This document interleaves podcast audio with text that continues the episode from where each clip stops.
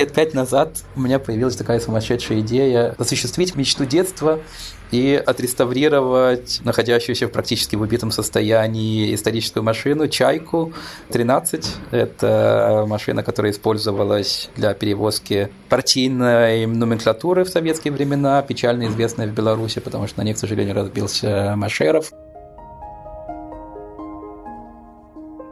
4 октября 1980 года чайка первого секретаря ЦК Компартии БССР Петра Машерова столкнулась с груженным картошкой самосвалом.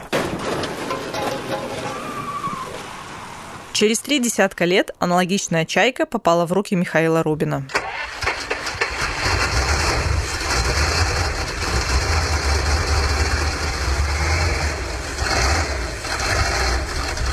Когда машина впервые завелась, Михаил радовался так, что снял все на видео и выложил в Facebook. Ведь этот экземпляр 69 -го года он купил за небольшие деньги, совсем в непарадном виде, с прогнившим кузовом, заплесневевшим салоном и разложившимся рулем. На то, чтобы отремонтировать «Чайку» своими руками, ушел далеко не один год. И когда машина была готова, конечно, мне хотелось участвовать э, во многих э, ралли, пробегах, э, всевозможных мероприятий, в том числе моя машина участвовала впереди колонны белорусов в параде культур во Франкфурте, украшен нашими государственными красно-зелеными флагами. Меня зовут Полина Бродик, и это мой авторский подкаст «Пашпорт. Белорусы вне Беларуси». Михаил рассказывает эту неожиданную историю по скайпу из далекого немецкого Франкфурта. Между нами полторы тысячи километров. Мы никогда не встречались вживую. И абсолютно откровенно, без всякого какого-то застенчивости, могу сказать, что я был уверен, что да, национальный флаг моей родины именно этот флаг, и он был для меня флагом Беларуси. На параде машина ехала в довольно карикатурном исполнении. Внутри лежали мешки картошки и сидел аист. За машиной шла группа в национальных костюмах, которые привезло посольство Беларуси из какого-то белорусского театра. Над машиной развивался красно-зеленый флаг. Конечно, очень сильно все изменилось за последних 9 э, месяцев. Изменилось мое отношение к флагу. Для меня сейчас э, БЧБ единственный легитимный флаг Беларуси, потому что это флаг полностью ассоциируется с новозарожденным гражданским обществом, с той борьбой, которую мы вместе ведем и, ну, это тоже не очень хорошо, к сожалению, повторюсь, только, к сожалению, мы сейчас имеем фактически два флага государственным, которым борется против нас, против всего общества. И наш флаг, который я через город ищу, разместил снова на моей уже любимой чайке и, конечно, участвую сейчас во всех мероприятиях под БЧБ флагом. Да, такое изменение произошло тоже и в моем сознании, и, наверное, оно очень символично.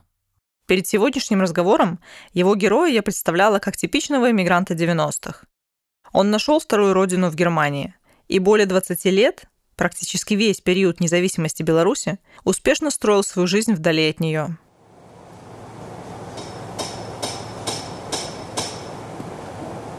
Недавно вспомнил приятный момент, как и все витебляне, надо было отработать, по-моему, 10 часов обязательных на, на строительстве Витебского амфитеатра было очень интересно быть зрителем первого фестиваля «Зеленый гора», потом «Славянского базара». Никогда в страшном сне не мог придумать, что когда-то у меня появятся даже мысли выступать против этого события, против фестиваля. Не мог даже себе представить, что станет таким символом негативным участия в этом фестивале. А так, наверное, прекрасные воспоминания о детстве. Михаил Рубин в обычной жизни немецкий гражданин родом из Витебска, владелец консалтинговой компании, муниципальный депутат Франкфурта и образцовый семьянин.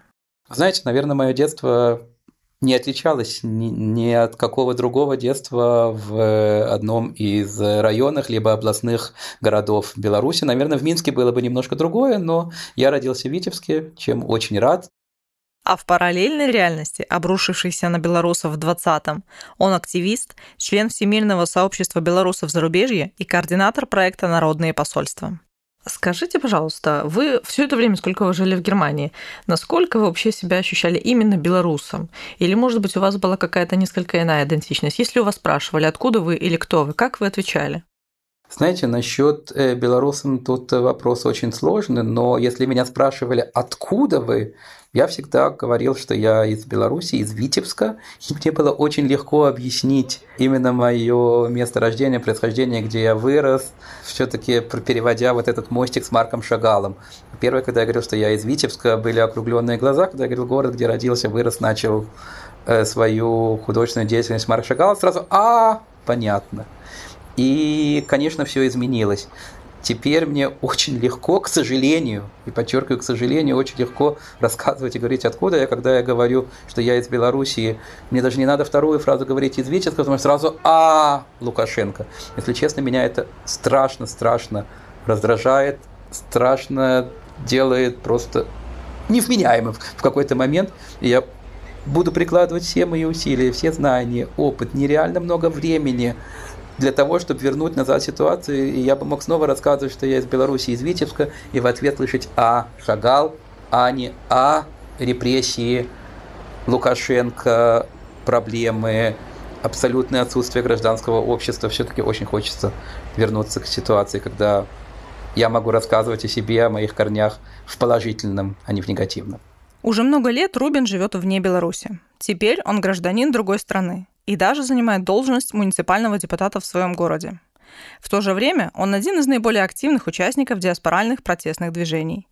Я спросила Михаила, может ли у человека быть несколько родин и сколько их у него. Пару лет назад, когда писал свою биографию на немецком, политическая биография, наверное, можно сказать, вместе с заявлением кандидат, э, своей кандидатуры на один из политических постов, и я там упомянул фразу «моя бывшая родина» и получил очень четкое замечание «родина бывшей не бывает». Поэтому вот этот вот э, то, что у меня на языке было последние, наверное, десятилетия моя новая родина. Я считал своей новой родиной Германию, особенно Франкфурт, тот город, в котором я уже 24 года живу и в котором последних 10 лет политически активен.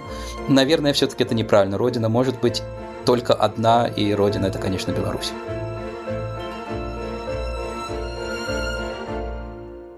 Рубин – бизнесмен. Его профессиональная деятельность была связана в том числе и с белорусскими предприятиями. Он вспоминает, что до прошлого года его общение с чиновниками и госсектором было вполне конструктивным и взаимовыгодным. Он плотно сотрудничал с белорусским консульством и даже предоставлял свой офис для дипломатических приемов и оказания консульских услуг.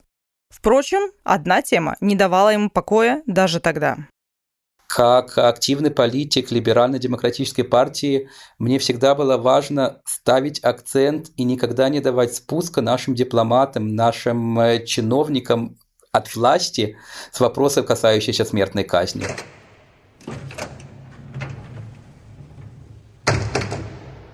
Вот для меня лично это очень важный вопрос. И поэтому при любом официальном посещении Беларуси, при любой встрече, на каком-то приеме в нашем посольстве в Берлине, я всегда затрагивал эту тему. Смертная казнь – это то, что просто не укладывается у многих, и в том числе у меня в голове.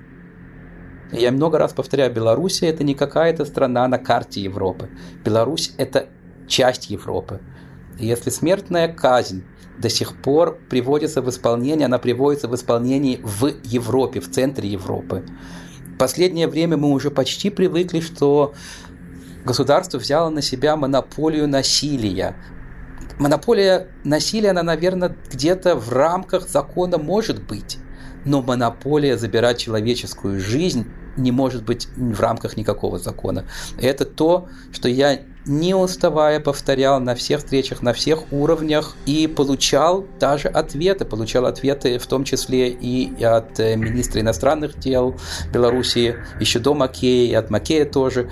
И старался, чтобы эта тема была всегда в политической повестке, насколько, настолько, насколько мне это позволяли мои возможности. И в любом случае самое главное для меня было, что каждый диалог о введении моратория на смертную казнь всегда отставлялся открытым, всегда подразумевался следующий шаг для этого, либо проведение моратория, либо каких-то следующих шагов. Самое-самое главное было не закрыть эту тему. Несмотря на все старания Рубина и сотен других людей, Беларусь действительно единственная страна Европы и СНГ, которая до сих пор практикует смертную казнь, в связи с чем не может стать полноценным членом Совета Европы. Даже в России с 1997 года действует мораторий на смертную казнь.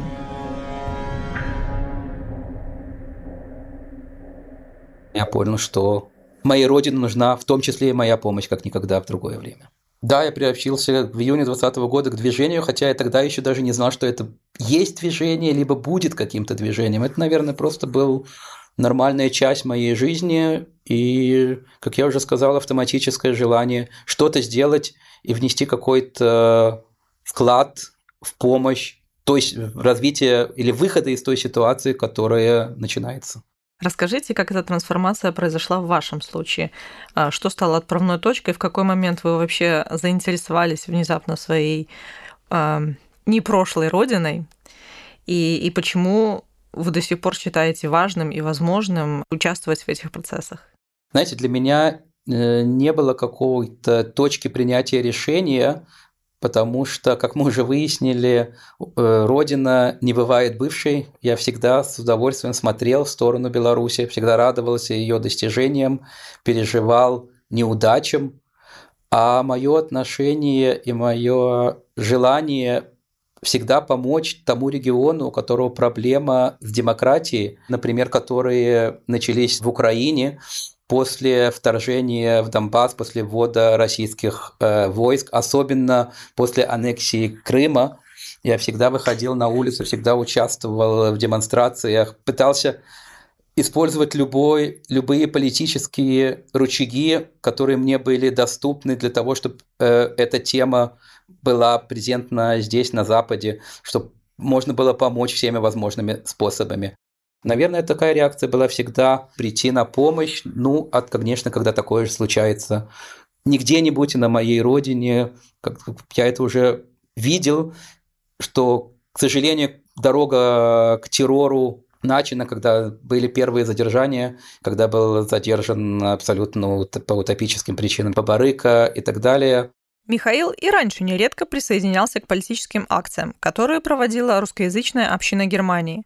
Но они больше касались событий в России или Украине. И вот теперь он оказался в белорусах зарубежье и народных посольствах. Знаете, наверное, начал я действовать не активно, а пассивно. Я был приглашен как э, местный муниципальный депутат, э, выходец из Беларуси, выступить на самом первом митинге, который организовала белорусская диаспора, тогда еще даже сами не отдавая себе отчета, что они и есть белорусская диаспора, скажем так, группа проживающих во Франкфурте и в регионе выходцев из Беларуси. Э, я с удовольствием откликнулся на это предложение. Потом был второй, третий митинг. Было много других событий. И, если честно, я даже не могу вспомнить какой-то такой момент, когда я теперь уже могу четко сказать эту фразу участия в белорусской повестке в волне солидарности в проектах заняло в моей жизни очень большое место, как э, во времени, так и эмоционально. Наверное, не вспомню, как этот переход был, но все-таки основное событие это было, были два дня после выборов 9, 10, 11 августа. Это был просто шок. Наверное, другого слова я не подберу. Вы сказали интересную фразу. Вас позвала белорусская диаспора, которая тогда еще себя таковой не осознавала. Что изменилось за этот неполный год с начала протестов?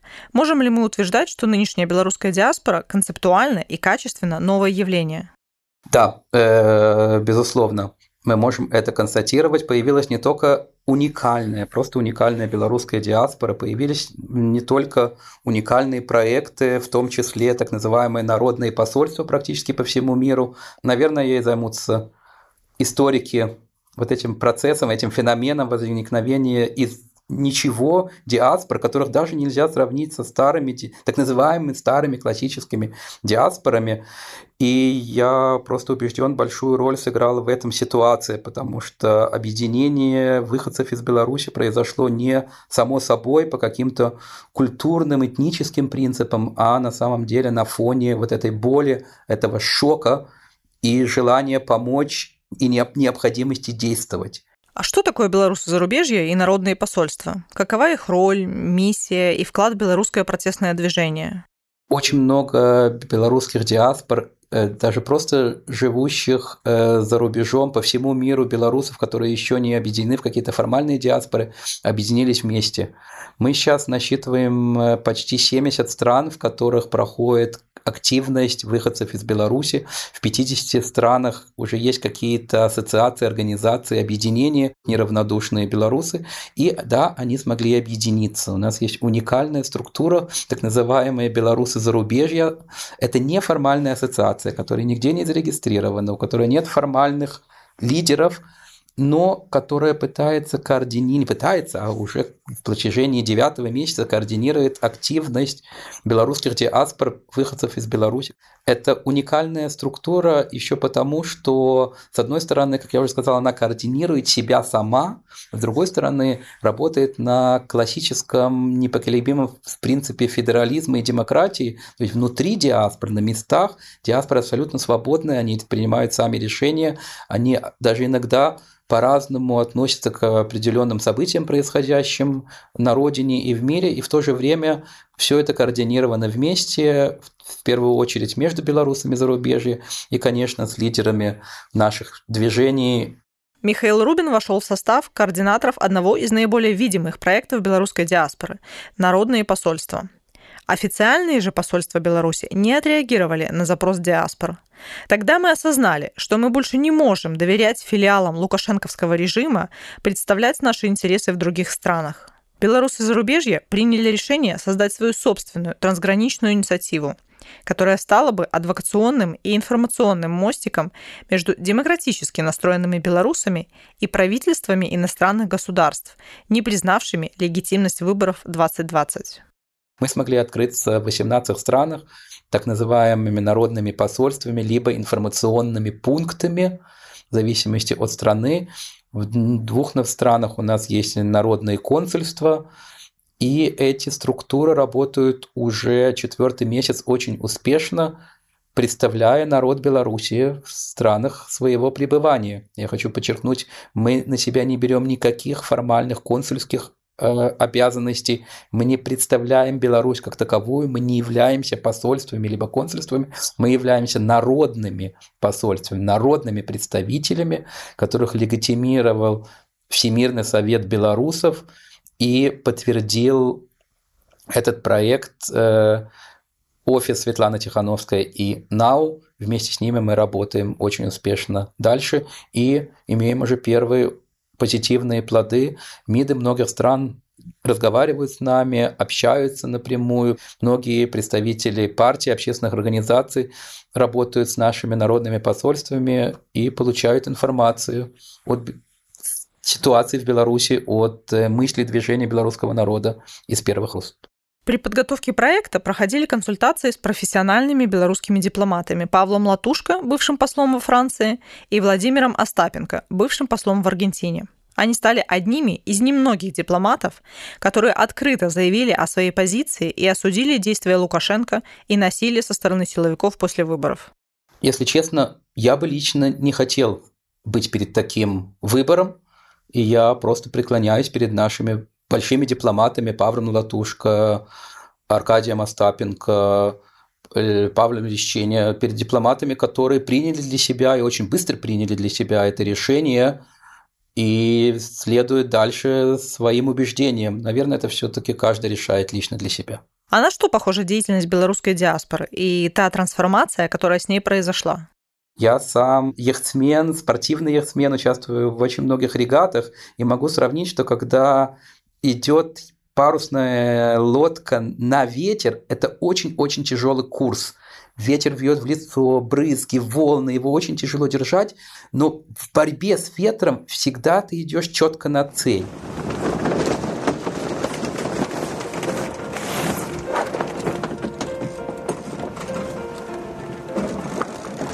Есть курс в яхтинге, когда ветер дует сзади, и лодку довольно шатает по морю, легко идти, расслабленно, потому что скорость ветра примерно совпадает с скоростью яхты. Можно расслабиться, но можно пройти мимо цели, потому что в таком расслабленном движении не надо прикладывать много усилия. Наверное, хорошо можно сравнить с ситуацией, в которой снова консолидировались, возрождались белорусские диаспоры. Это борьба, это боль. Но зато эта борьба с, со стихией можно сравнить тоже то, что происходит у нас в народной стихии, и четкое-четкое направление на цель. Наверное, вот эта консолидация, эта тяжелая ситуация помогла так быстро сплотиться и выстроиться практически по всему миру. Просто необыкновенной комьюнити, связанной с белорусским диаспорой. И действительно, в считанные дни стали формироваться сперва небольшие, но быстро разрастающиеся диаспоральные сообщества. Страны подальше стали оказывать финансовую помощь в работе по беженцам-диаспорам в Украине, Литве и Польше. Многие беженцы, в свою очередь, стали передавать свой опыт следующим волнам мигрантов – Образовались группы дипломатического, экономического влияния, группы по организации всемирных акций солидарности, по закупке продуктов активистам, оштрафованным на крупные суммы и многое-многое другое. А в какой момент с начала августовских событий в 2020 году и по сегодняшний день у вас появилось ощущение, что мы вообще можем победить? И не пропало ли оно до сих пор? Знаете, оно, наверное, не появлялось, поэтому нечему было пропадать, потому что у меня никогда не было сомнения, что все закончится уходом э, держателя власти, назову напрямую Лукашенко. И это сомнение у меня до сих пор не покинуло. К сожалению, единственное, что меняется, это вопрос времени, и к еще большему сожалению, это вопрос теперь только цены. Цены не материальной, а что намного страшнее, намного худше – это цена человеческих судеб, здоровья и даже жизнь. То есть вопрос только времени и цены.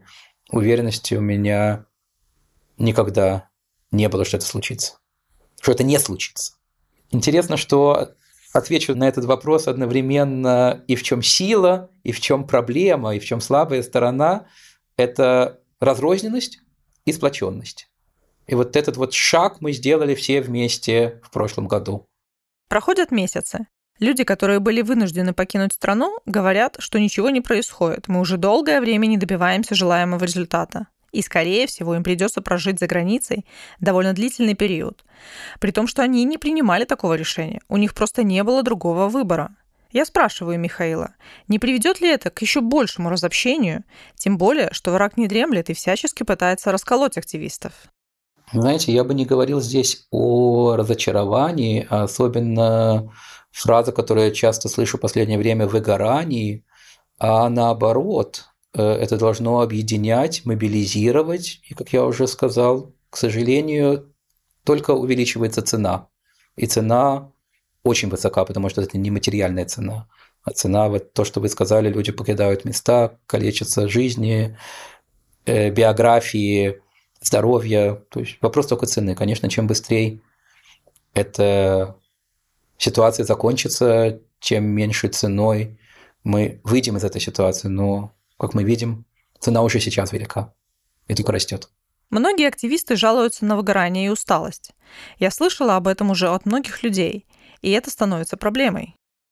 Знаете, здесь тоже очень парадоксально, но нам не дают расслабиться не хочу так напрямую говорить наши враги, хотя они, наверное, уже стали и врагами, но вот это всеми силами удерживающая власть группка людей, включая тех, кто на нее работает, не только махая дубинками на улицах, но и особенно вот этот нереальный аппарат пропаганды не дает нам расслабиться, держит нас в тонусе. Здесь далеко до выгорания и до расслабления. Каждый раз нам подкидываются новые сюрпризы, летящие из дигитальных ящиков, ютубов, речей, самоназначенного, захватившего власть президента, постоянно какие-то сюрпризы прилетают с нашей родины, тут не до расслабления.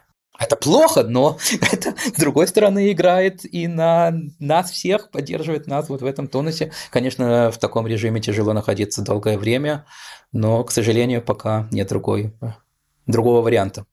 А как вы оцениваете движение в сторону белорусизации? Тренд на осознание национальной идентичности. Ведь скорее сейчас в мире мы наблюдаем то, что она больше размывается.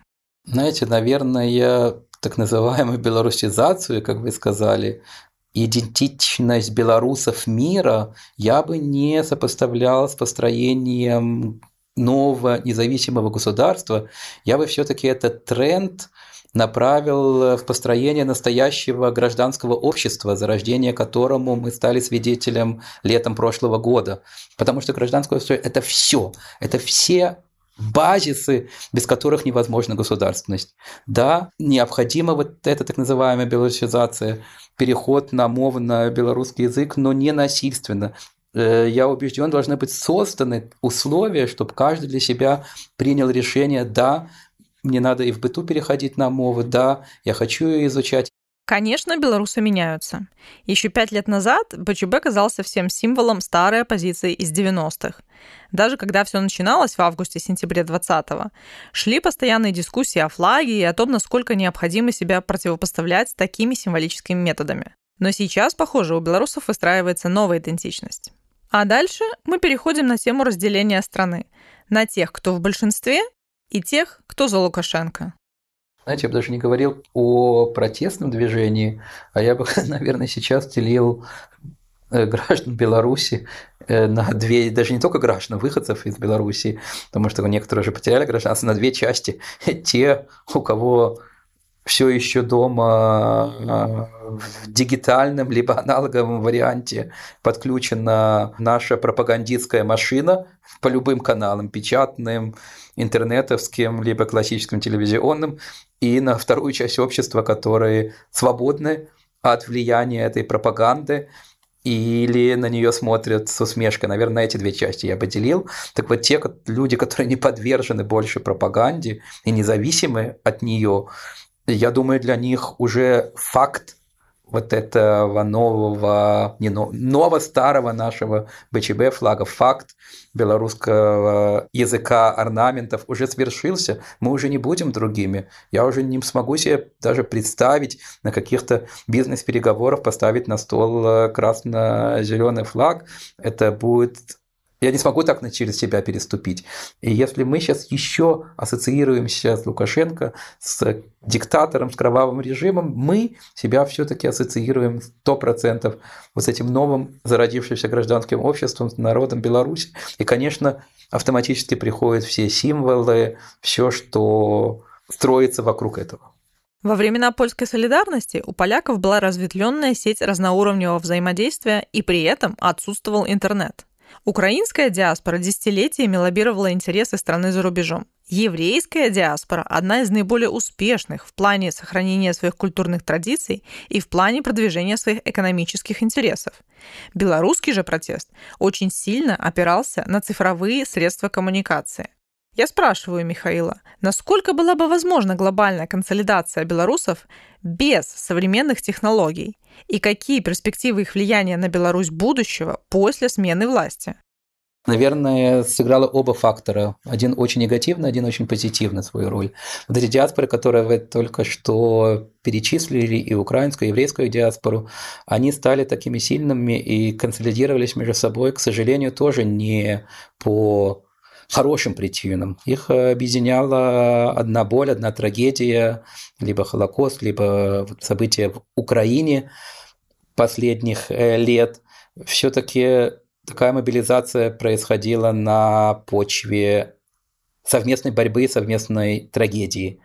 Э, это произошло и сейчас с нами, с белорусской диаспорой, на почве вот этой трагедии, по-другому не назовешь, произошедшей после выборов э, в прошлом году, так э, смогла диаспора сплотиться и такими огромными темпами стать настоящей комьюнити во многих странах э, официально зарегистрированной, официально признанной комьюнити. И, конечно, небольшую роль, но сыграла дигитализация, современные средства общения, конечно, намного проще какие-то координационные мероприятия проводить онлайн, а не лично, хотя я уже тоже не раз повторял, я с удовольствием Хочу познакомиться со всеми моими новыми друзьями, которые появились за последних полгода, последних 7 месяцев. Надеюсь, это когда-то случится лично, пока это все только заочно, виртуально. Но, наверное, оба фактора сыграли свою роль. Вот эта общая беда, общая трагедия желание помочь, общая цель стала такой ускорителем таким всего процесса, а его помощником дигитальные возможности, которые у нас появились в последние годы. Все мы учим историю в школе, даже на белорусском языке. Но на самом деле большинство из нас мало что может вспомнить. В публичном пространстве исторический фокус сводится к событиям Второй мировой войны, и именно этот период культивируется как национальное достояние. При этом абсолютно нивелируется все, что было до него. Например, история Великого княжества Литовского и мощь этого государства. Но похоже, что мой последний вопрос о самом недооцененном историческом событии Беларуси несколько озадачивает Михаила. Мой вопрос очень сложный, и, наверное, только профессиональные историки смогут на него точно ответить, потому что таких точек на самом деле, наверное, было немало. Я считаю, если исторические события вспоминать, то как раз подписанный э, договор о распаде Советского Союза, основании союзных государств, который в последнее время так критикуется, который был подписан в Беларуси, Э, считаю это огромный, огромный толчок к дальнейшему развитию всей территории бывшего Советского Союза, не Беларуси. Надо гордиться, что это на нашей родине было подписано, и Беларусь в том числе получила очередной шанс стать независимым государством. Очередной шанс получил БЧБ флаг, быть национальным флагом, был очередной шанс строить и выстраивать, нивелировать новую конституцию, которая гарантировала на самом деле свободы э, во всех отношениях от религии до повседневной жизни и свободы мысли, слова, всего-всего. Это был огромный толчок, который, к сожалению, был растоптан следующими 26 годами правления Лукашенко. И снова возвращаясь к новейшей истории, по-моему, если мы будем брать последних 200-300 лет, такого толчка тяжело вспомнить, не считая, конечно, 102 года назад основание свободной Беларуси. Это то, что произошло в прошлом году после выборов. Вот эти три дня – это однозначно три дня, с одной стороны, террора, Многие сравнивают его с э, кошмарами, которые творились на нашей земле во время Второй мировой войны. Даже были попытки сравнивать с Холокостом, но все-таки это не сравнимо ни с чем. Это просто объявленная война против собственного народа, и у объявленной войны может быть только один победитель. И я просто убежден, что да, дорогой ценой, да, война будет затяжная, выйдет победителем народ, и вот это будет самое главное отправная точка построения всего белорусского общества. За рулем своей «Чайки» Михаил Рубин попал даже в новости телеканала RTL Hessen. Michael Rubin, gebürtiger Weißrusse, wirbt für sich als Kandidat und für die Wahl zum Ausländerbeirat im Allgemeinen. Wie gesagt, außer aufmerksam zu machen auf uns, auf unser Programm, auf unsere Idee. А кроме того, вместе с машиной он снимался в кино и принимал участие во многочисленных выставках – в 2021 году «Чайка» снова примет участие в параде национальных культур в Германии. Только на этот раз над ней будет развиваться бело-красно-белый флаг, как символ новой Беларуси. А партнером выступит не официальное, а народное посольство белорусов в Германии.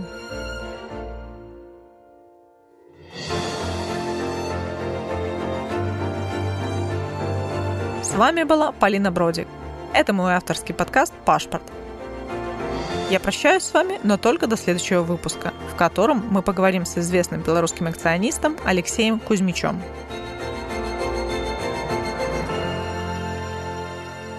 Этот подкаст создан при содействии Фонда поддержки креативного контента.